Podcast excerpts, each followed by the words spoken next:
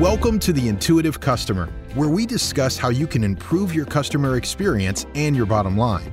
And now, here are your hosts award winning influencer and pioneering author of seven books, Colin Shaw and Professor Ryan Hamilton from Emory University. Part of what I like about teaching MBAs is that all of these people have to kind of get along and we get to form teams of people of varied backgrounds and interests and, uh, and let them work together. And that, that part is fun.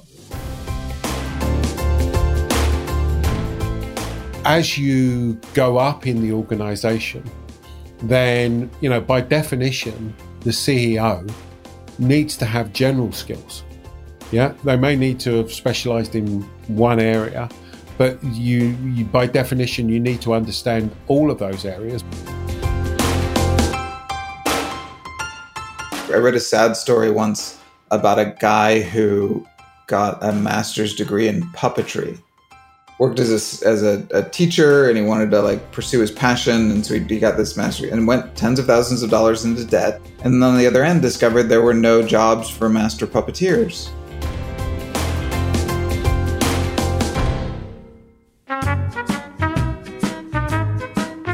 So, Ryan, I've got a really interesting question for you, mate. Good. Let's hear it. Why do you exist? Oh, it's going to be what? one of those podcasts. All right. What what's what's what is the purpose of your job?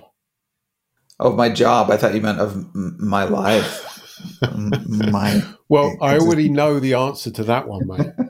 and you don't want to hear it, hear what I would say, but I don't, I don't know that justifying my job is going to be that much easier than justifying my existence. no, so we we've had a pickle in, okay, from Clive. Tell me the pickle is why does Ryan exist?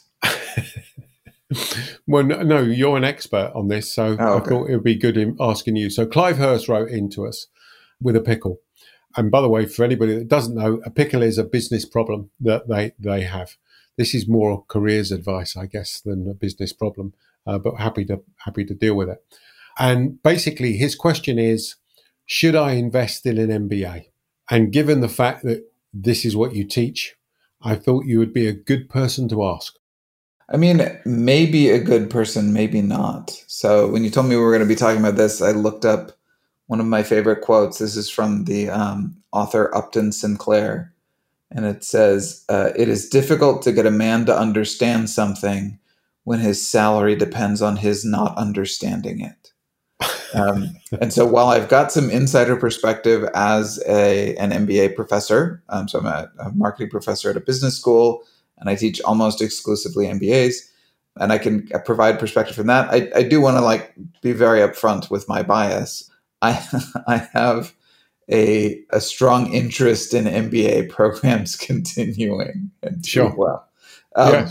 So I'll, I'll, be as honest as I can be, but also, you know, um, my first bit of advice for Clive is to don't just listen to MBA professors if you are wondering whether an, MBA is for you.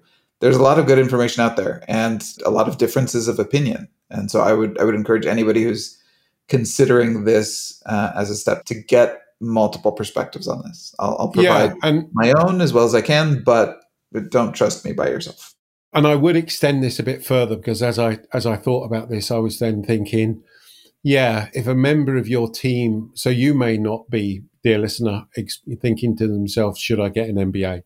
But it made me did it did make me think. So if a member of my team came to me as the leader and said, I'm thinking of doing an MBA, should I do that? What would I say? or somebody that you know, you know, what would you what would you do or say, basically? So I don't think this is just for people that are uh, looking to be MBAs. I think it, it, you could take the wider context as well of just further education, basically. Yeah, I mean, we're going to start off talking about MBAs, but I think that that you and yeah. I agreed. A lot of what we're going to say would apply to somebody deciding whether to go to law school or whether to even go to get an undergraduate degree. So we'll focus on MBA, but yeah, a lot of these questions will apply. And, and that's where I want to start is by encouraging someone who's thinking about an MBA or any graduate program to ask themselves some questions about what they want. So like yeah. what what are your long-term goals? Why are you doing it? and there are several. Uh, some people use an MBA as a chance to pivot in their careers if they've been working in one area uh, and then they really want to go start working in another area. So, you know, if you were an engineer and you really start want to work in finance, or you know, if you were uh, in HR and you want to start working in marketing, uh, that can be a hard jump to make on its own. And so, some people use an MBA to do that. Yeah. Some people are looking for you know a, a track to get into management roles, and a lot of those still require some kind of graduate degree, usually an MBA. Some people are in it for the education. I will suggest that that's a relatively small percentage who just really want to know about business and how business operates and, and how they can work. But we do like I get some joint uh, degree program students. So we have people who are getting an MBA and a master's in public health, or an MBA and a medical doctorate degree. And so for those people, I think that they do kind of want a theoretical knowledge of how business works so that they'll be better able to do their primary job as a public health official right. or as a, sure. a doctor.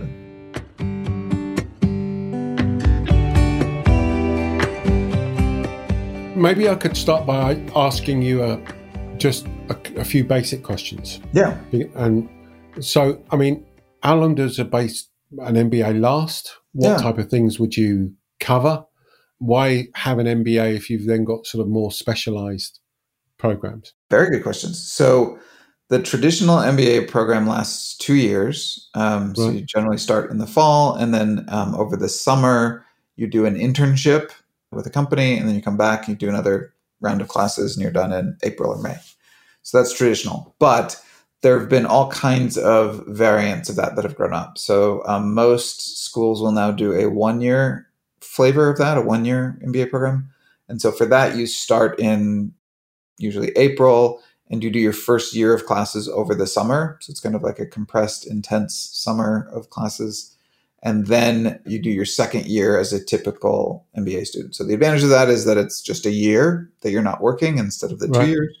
Disadvantage of that is it generally does not come with a, uh, that internship, which can be important, especially for people who are looking to transition across careers. But um, it's also kind of a, a leg up, kind of right. starting in with a company before you actually sign with them. Uh, and then there are other formats too. So some, so I teach an evening format, which I think lasts between three to five years and is just taught in the evening, so you get to keep your day job. Um, there's executive or modular formats where it'll be mostly on kind of weekends and then a few evenings. So there, there are lots of different flavors of it, but generally speaking, it's like a master's degree where it's two years. Right. In terms of what's covered, it is a management degree, which means it's supposed to be a general purpose degree to allow people to serve in management roles within a firm. So, although you tend to specialize, so you might take a more marketing classes or more finance classes, one of the hallmarks of an MBA is that it, it is general. So, everybody goes into an MBA has to take a little bit of marketing, a little bit of operations, a little bit of accounting, a little bit of finance. And the idea is that as you're kind of more senior in the organization, you should have that global perspective and training sure. so that you can understand what pe- where people are coming from and what they do. So I, I teach the introductory marketing class, which means given the kind of the percentages of student interest at, at Emory, I'm mostly teaching finance and consulting students, which for me is is fun. I like I, I kind of enjoy getting mildly hostile finance students thinking marketing is a waste of time on the first day and then by the end of the semester I've convinced most of them that it can help them do their jobs better, even if they're not working in marketing.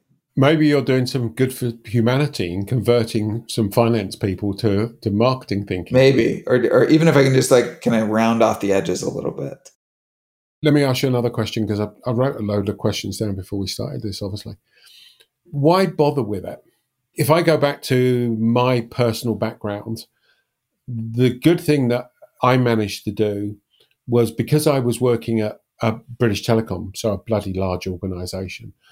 I managed to move around the organisation. So I started off in sales, then I went to marketing, then I went to customer training, then I went to customer service, and I learned different disciplines as I as I went. Yeah. yeah. Now, clearly, I know that not everybody works for large organisations, but why bother? What what what would you say are the key advantages? Sure. So one is that for a long time, and we may be reaching the we may be reaching a turning point on this, although it's tough to see. But for a long time, a lot of organizations required it. So, just like a lot of organizations require a bachelor's degree in order to start in various positions, a lot of firms will require an MBA or or some kind of graduate degree in order to attain certain positions within the organization. We could have a debate about whether that is wise, um, whether that is. And what do you what do you what do you think? I'm not a big fan of hard rules around that. Personally, I think that there's been a lot of degree inflation where people are kind of getting degrees as a way of signaling that they're they're worthy of being considered when the degree has nothing to do with the job we're kind of creating some arbitrary barriers for people participating in the economy yeah, I, I read a i read a post on linkedin um, a couple of weeks ago and it talked about a paper ceiling yeah. Which I'd never really heard of before. In, in other words, are you rejecting, particularly in the labour market that we've got, are you rejecting a load of people or people aren't applying for things because they don't have the qualifications? It, when importantly, the qualifications may not be necessary to do the job. Right. Like I've got no problem with qualifications on a job, but you know, I, I heard that something like um, more than fifty percent of the the letter carriers in the U.S. have college degrees. Right. Some huge percentage of bartenders have college degrees. And again, I'm not I'm not opposed to college degrees. You're not opposed to bar- you know, bartenders. Yeah, I mean, I, I don't, and I don't know that most bars are like screening on that, saying don't apply for a bartender job if you don't have a, an undergraduate degree. But there's a lot of that that happens in other businesses where it's like, yeah, sure. don't even apply for this job unless you have an undergraduate degree. And and for some jobs that's absolutely appropriate. But I think for many companies that just become kind of the default. We're going to ask for that regardless. And I think also for some graduate level positions, like I think that there's some that say we need an MBA or equivalent and sometimes that may be absolutely appropriate but for sometimes it's not. So to your question of why why do people do this or why is it worth it that's one of the reasons why historically is that some people would see it as they needed to. Um, in other cases it's not strictly necessary but it is kind of a fast track. So you could get there without an mba but if you get the mba it's just going to be faster and easier and smoother. There's already a path there as opposed to having to blaze your own trail with that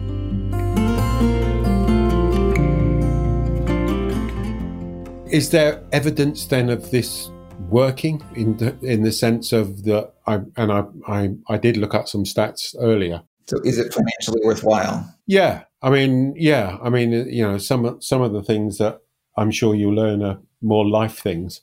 But do people with MBAs get high salaries? So the answer is yes, but so in general, on average, as far as I know, based on the last statistics I've seen, uh, MBAs degrees tend to pay off. So you tend to more than recoup your investment and end up making more money over your lifetime um, with the MBA. And so it, it is a fin- good financial investment. But just like with undergraduate degrees, that's also true of undergraduate degrees, but there's like there's huge variation in there. So I was talking with a, a professor uh, at the this school where I got my uh, my graduate degree, where I got my PhD, and he said, uh, so it's at uh, the Kellogg School at Northwestern. He said that when he started as a professor, you know, that had been like forty years earlier, some huge proportion of their MBA students went to go and work in advertising, and at the time that I was there, and now it's essentially zero. Zero MBAs go to work in advertising, and the reason is that salaries have not kept up. So it, it doesn't make financial sense to get a very expensive MBA and then to go and work in advertising because so many people want to work in advertising because it's fun and sexy that that depresses the wages. So they can pay mm. dirt and people will still do it and so they do. And so it doesn't make financial sense to get an mba to go and, and do that. You need to go into this with that in mind. There are certain jobs within organizations where an mba is not going to pay off even if on average it does because those jobs don't pay enough to justify an expensive degree, and they, they can be expensive. I would be very clear. It's also true that like certain programs don't. So if you get an MBA from kind of a, a, a lower ranked program or one that doesn't have a lot of prestige, then that may not pay off as quickly. You know, if you go if you go to Harvard or Columbia or Kellogg, you might have to go into $100,000 of debt to, to get that degree. They're very expensive, but they also tend to pay off relatively quickly based on the jobs people get. Other programs, you could pay relatively little to get the MBA, but the programs are not kind of as respected or the connections aren't as strong. And so, But are, are they, I presume they must be equivalent. equivalents to MBA degrees. Well, the no, the, well, the standard of them. So somebody coming out from Harvard, there's a certain there must I presume there must be some type of body that makes sure that all MBAs are equal. Uh, no, they're they're all accredited, which means that there's a minimum threshold, Right. but it's not the case. Now, this is a this is a big debate in higher education. There's the argument that what universities do, and I'll include graduate programs in that too, is take clay and then mold it into something amazing. So we could take anybody and drop them into Harvard, and then over the course of four years, or drop them into Harvard Business School, and over the course of two years, we'd create something amazing out of that. Right. There's also the the more cynical argument, which is that essentially these these universities act as kind of screeners. Right. So you're not getting into Harvard unless you're amazing. And so the fact that you graduated from Harvard doesn't necessarily mean you learned anything. But the fact that you got in means that you're a safe bet. And Right. so I, I tend to fall somewhere in the middle. I think that there is this screener thing that's going on, and I think that, that that's real. I also like, for for selfish reasons, to think that we're doing something um, with these students in the time that we have them. But yeah, I don't I don't discount the other argument. I can absolutely see if you're if you've got a degree of whatever whatever you it may be, if you've gone to Oxford or Cambridge, Yeah. then that's going to be classed as a as a better degree than if you went to wherever it may be. Yeah. In fact, I'm just about to argue against myself to a certain extent because I was remembering when our kids did that, they Oxford and Cambridge weren't necessarily the best the best universities for the degree that they wanted. Yes. So if you looked at the um, tables, then you know if my son took psychology and Yep. my daughter took zoology, it wasn't. Uh, yeah. Anyway, you get the idea. Yeah, no, and even so, even even though MBAs are general purpose degrees, there are differences in programs. So Kellogg, for example, is known historically for marketing strength, and there are other programs that are known for finance and for consulting and other things. So yeah, there, there are some variations in and around that. Right. Right. Okay. That makes sense. Ryan, what's the scariest movie you've ever seen? Uh, I saw an old Vincent Price movie called House of the Long Shadows when I was a kid, and it kept me awake for days. And if you want to be kept awake for days, the one that scared me the most was the Intuitive Customer podcast that's now available on YouTube. It's oh, really oh, I. I want to change my answer. That's actually the scariest thing I've seen too. Absolutely. So, if you are interested in getting scared and watching Ryan and I attempt to do a podcast on YouTube, then just search for the Intuitive Customer Podcast on YouTube and subscribe, won't you? We look forward to seeing you there. And is there any truth in the rumor about people tend to do more MBAs when there's a recession? Uh, yeah, that's that's not a rumor at all. That is cold hard fact. So we're we're a little bit vampiric in business schools, and that we're always kind of hoping for a recession because that's good. That's not true. We're not hoping for a recession. Um, but yeah, no, when when the you can think about it from an opportunity cost perspective. So if you've got a great job and you've got lots of opportunities to move around within your job, taking two years off is a huge sacrifice. Like that's Yep. two years you're not earning an income. That's two years you're not getting kind of work experience. Two years you're not moving within your organization. When the economy is really hot, people are less excited about dropping out of that to go to school for a while. On the other hand, when the economy has cooled down, when it's harder to find jobs, when you really are looking to differentiate yourself, then yes, that is when people are more willing to go back to school for a while and uh, sometimes wait out the recession or um, look to distinguish themselves a little bit more from their peers. So yeah, that's that's not a rumor at all. That's true. I'm asking all these questions because I'm genuinely interested, actually, and I've I've, um, uh, I've not got an MBA myself. Um, I'm, but I'm not going to get one either because uh, I'm just never say never, Colin. never say never. Correct. But, what what's the what does the average person look like? Is there an average? I mean, is there? I mean, is it age profile? Is it background? Is it what is it? So that'll also depend on the program. The best MBA programs tend to require several years of work experience. They want you to actually have been out in the workforce, to have that experience, to ideally have managed some people. And then when you come in, you'll be able to build on that expertise. So there are programs where you can go in with zero work experience, just kind of go straight from undergrad, but those tend to be like less prestigious, less less well accepted, that kind of thing. So that you know you're still getting some some training in that, but yeah, usually so usually the students I teach, um, uh, you know, have been out three to five years, so they're in their their mid to late twenties. Yeah, it, when I started teaching, I was a little bit older than that, but you know, I'd, I'd worked for a while and then I got my PhD. But I was only you know five or six years older than my MBA students at the time, and so I think they kind of felt like I was a mascot for them, and, and those days are long gone. I remembered that transition when it was clearly no longer us, and now it was like a, a you versus us. Like I was, I had aged out of that cohort. But I still, I also teach um, occasionally executive MBAs who who tend to go back in their you know 40s and 50s to sharpen up some of those skills. So I've, I've taught people in all those age ranges. In terms of what they do, there's a variety of backgrounds. The joke is that MBAs attract both poets and quants. And so both of these are together. So you've got like on the poet side, you've got like the, the people who are more interested in kind of management and HR and marketing.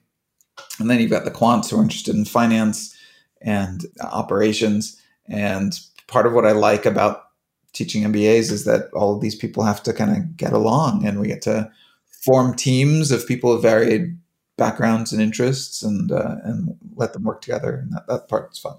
And I would imagine that's a big part of it as well, isn't it? I mean, I would imagine the networking that you get with with people um, and probably making friends for life. And if you're in business, then you know all of that come into play basically. Absolutely, yeah, it's a big part of it. And then you know your alumni network and uh, all of that, uh, very very important part of it.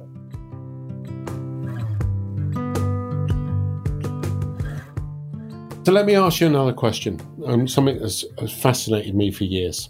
Yeah. I always remember when I first started work, and there was a guy there that was, um, I think he had a master's or whatever. Anyway, long and short of it is he didn't have a bloody ounce of common sense. so wait till I introduce you to some PhDs. so highly intelligent. Highly intelligent, but I wouldn't have had him on my team. Yeah. Because he, he just couldn't implement anything. And what seemed to me as being blindingly obvious, he was oblivious to. I presume you've come across that. MBAs tend to be a little bit harder nosed than the average graduate student. So, one of the things that I like about teaching MBAs, even as opposed to undergraduates, is that they push back. Um, right. So, MBAs on average like they they will want to know like okay well what what do we do with this like how do we use this sure it can make teaching a class like customer behavior where we delve into the psychology can make that challenging when i teach sure. that to undergrads they just accept it and there's a lot of like kind of nodding and note taking and then when you teach that same stuff to mbas they're like well this is just theory like how can i apply this in my job sure and i guess that's the difference between them having been in the work environment. Yeah, they realize that you know they're going to have to answer to a boss at some point, and so theory is great, but like, what can I actually do with this? Do we still run into people with no kind of street smarts? Absolutely, yeah, like for sure. But I think there are fewer of them than there are people who might get like a master's degree in engineering, for example, and then go and, and work in something. Not to say anything negative about our engineers. Um, last question from me: Where do you see the? Where do you think the future lays with all of this? I mean, is there, given the changes in the workforce, given the, you know, the hybrid working and everything else that's happening? I'm just interested in where you think it all. If we were in ten years' time, what would we be talking about? Yeah, there's no question that demand for the MBA degree has been softening. So it's not as strong as it was. We're getting fewer applications than we had before. There's question as to how much of that is driven by a strong economy and how much of it is kind of a permanent decline. So we'll find out during the next recession whether whether it bounces back or whether we're on kind of a, a decline. I do have a sense that this generalist approach, like we want people who kind of know a, a little bit about a lot of things. I'm getting the feeling that maybe that is being less valued over time, that instead what firms might be looking for is more specialized education. So you, you see there's been a, a rather sharp increase in the number of specialized master's degrees, master's programs. Right. And so we're developing some of those right now at Emory. But whereas before you might get an MBA and then specialize in analytics or an MBA and specialize in finance or an MBA and specialize in marketing, you could still do that. And a lot of people do. But now there are also a lot of programs where you can just get like a master's in marketing or a master's in finance or a master's in analytics. And that means you're you're having to take fewer classes kind of at the more general level, which I think has some drawbacks but it does mean that you get that depth, which some firms really seem to value. So that that's where I assume that in ten years we'll be further along that path. I assume that the MBAs will oh, MBA programs will still be there, but will tend to be a little bit smaller, and that proportionally we'll see more of these specialized master's programs. I don't see this degree inflation going away anytime soon. I think that at one point having an undergraduate degree was really a mark of someone having being very studious and, and, really having sacrificed a lot to do that. And then at some point it became kind of standard right? We could go back even further. At one point somebody finishing high school was a optional and it was a big deal. Now everybody has to finish high school and then getting an undergraduate degree was kind of a, a demarcation we're kind of past that now where for a lot of people this is kind of baseline people consider it part of their basic education and then what we see now is a lot more people pursuing master's degrees, I think, in part to set themselves apart. Yeah, no, I mean, I, I, I know my daughter, my youngest daughter. I mean, that's what she did. And the end of the day was to take a master's simply because it was, it was going to differentiate her uh, in the in the field. That was in zoology. So the the risk is that at some point that becomes almost baseline, and now people need to get two master's degrees or need to get a PhD. It does make me think about, though, your comments about specialism. It, that worries me a little because when I started off with my career, one of the things that I worked out was the danger is, is if you if you specialize in one area, that limits you in that one into that one area, whether yeah. it's you know finance, marketing, sales, customer service, whatever it may be. But as you go up in the organization, then, you know, by definition, the CEO needs to have general skills.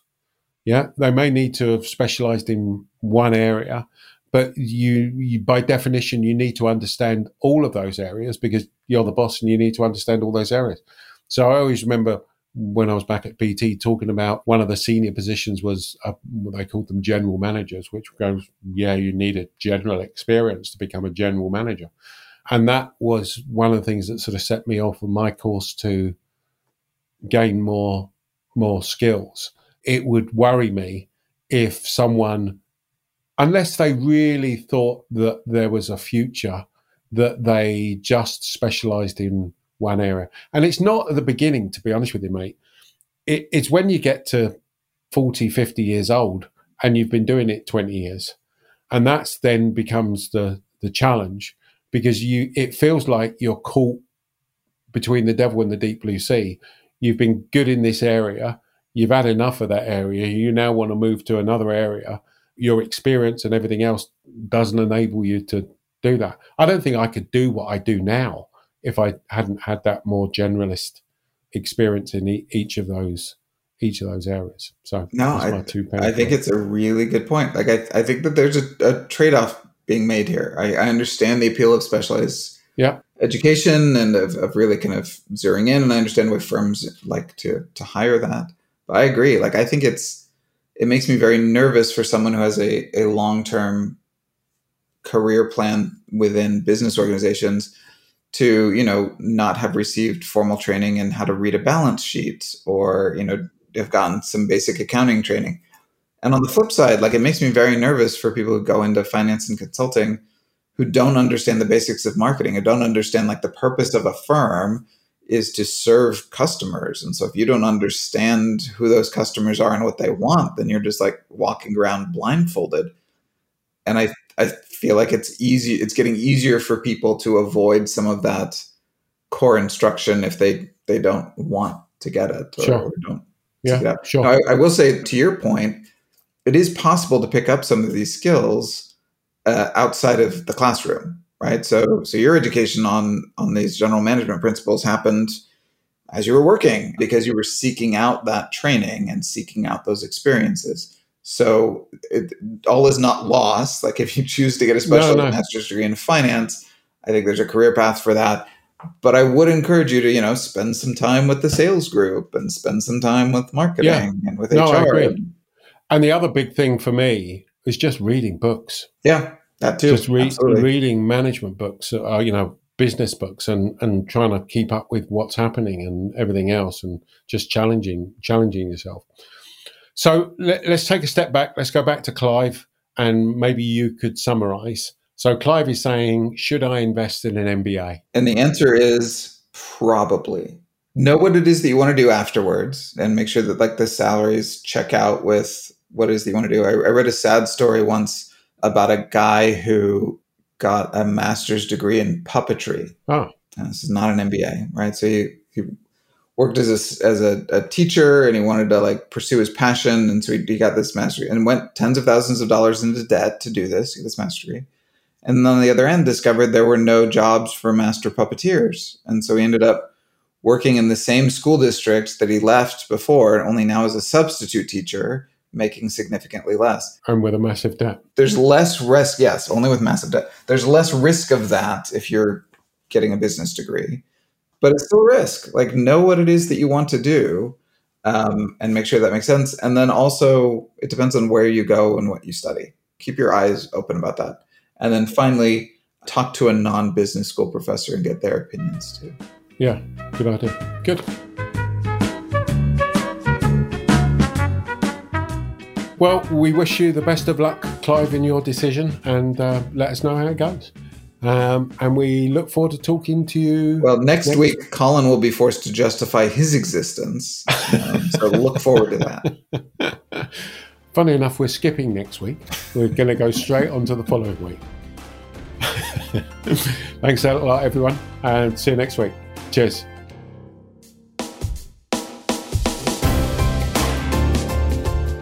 This has been The Intuitive Customer with Colin Shaw and Professor Ryan Hamilton. But it doesn't end here. Just go to beyondphilosophy.com slash podcast to find all of our shows, access free tools and resources, and subscribe, won't you? That way you'll never miss a show. That's beyondphilosophy.com slash podcasts. We look forward to talking with you next time on The Intuitive Customer.